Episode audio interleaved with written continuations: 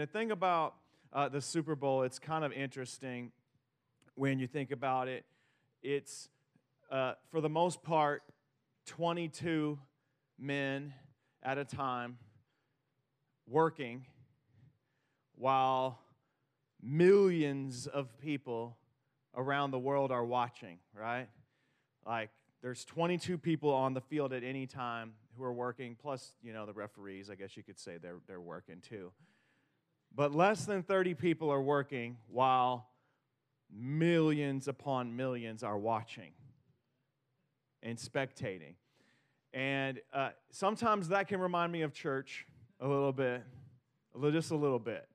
You know, and I don't say that to, to, to be mean or to say, like, you know, everybody, but at times, you know, we can all feel that way, you know, that, okay, well, the only one working right now is Pastor Aaron's up here sharing the message, and you got the, you know, audio and video and lighting, they're, they're working, but the rest of us are just kind of spectating, right? And, but what I realize about great teams is they are working when they're not on the field, right? They're working when they're not on the field. How do we work or lead, in our case, how do we lead when we're not on the field? The field being the platform. Because often we can get this idea is like, well, whoever's on the platform is leading, but what we're not leading because we're not we're not on the platform, right? We're not on there. Like can we lead when we're not on the platform? Can we be a leader when we're not the leader? Right? Can we be the leader when we don't have the position, the title, the rank? Well, I'm the official, this, this. Oh, how do we lead when we're not leading? When we don't have the authorization or the, you know, we're not, we don't have the microphone. And I think we can lead it's interesting what Jesus said. Actually, Paul said this in 1 Corinthians 11 1. He said, Follow my example as I follow Christ. Follow my example as I follow Christ. He said, I am trying to be an example to you of following Christ.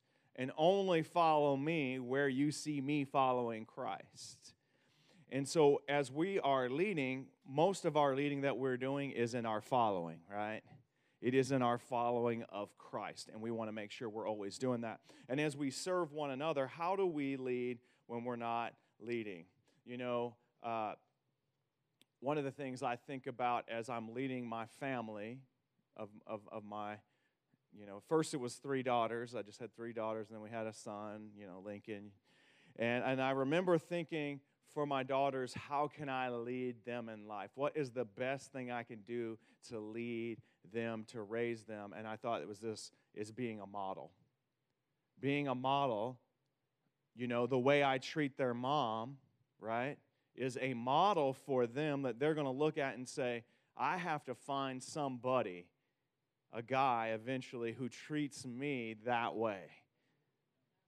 Like that's the that's what i'm to set there right? That's what i'm to set there. And i was thinking about this the other day and, and pastor aaron said something to me. He said man pastor jason thank you for when you sit on the front row during the message. He goes i know you're busy. I know there's a lot of things you're you're you're, you're trying to get done but there's something that happens when you sit on the front row and i'm like i'm just sitting there like i'm actually not doing anything though i feel like i'm not leading because i'm just i'm just there he said, No, no, no, there's something that happens. You're leading by being there, you're leading by leaning in. He said, And I can preach better when you're there. And I'm like, Wait a minute.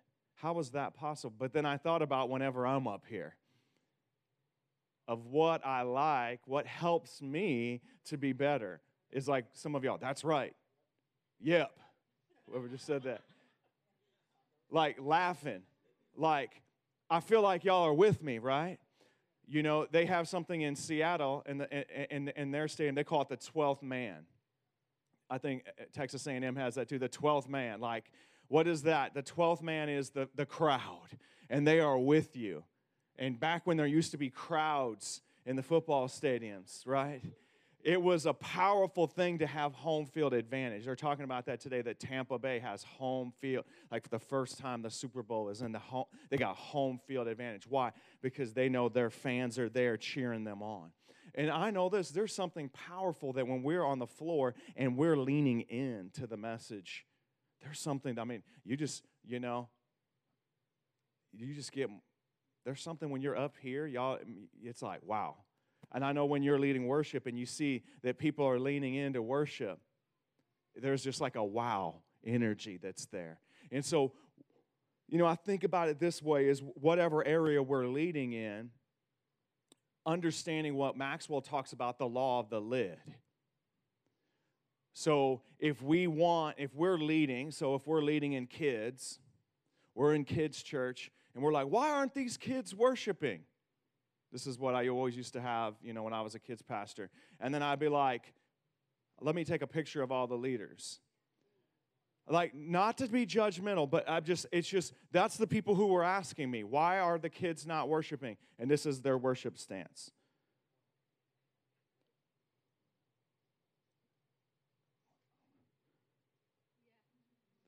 I don't know why these kids aren't worshiping Jesus.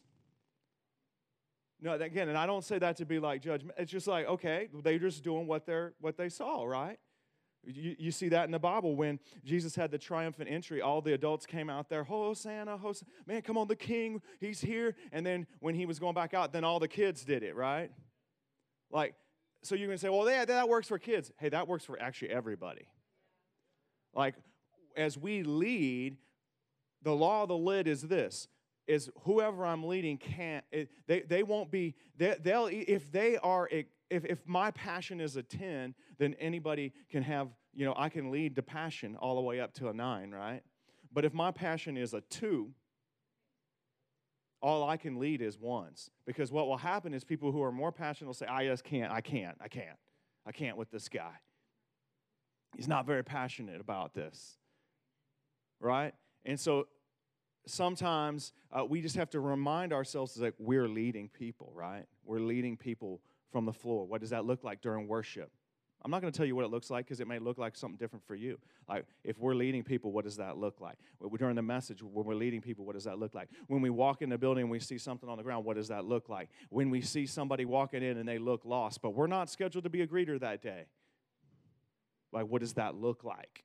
What does it look like for you to lead when you're not on the field? What does it look like? That's my question for you. I don't know what it looks like for you because I'm not going to try to be like, hey, here's the list of the rules of everything you must do to be a leader. Because that it's different for everyone. But in my heart, I'm saying, okay, what am I doing? And that, this is just again, this is I always say this, this is just for me. This, if it's just for me, if y'all get something from it, that's good. I have to ask myself, what does it look like? Am I modeling what I want them to be? What does it look like? What does it look like to be leading when you're not leading?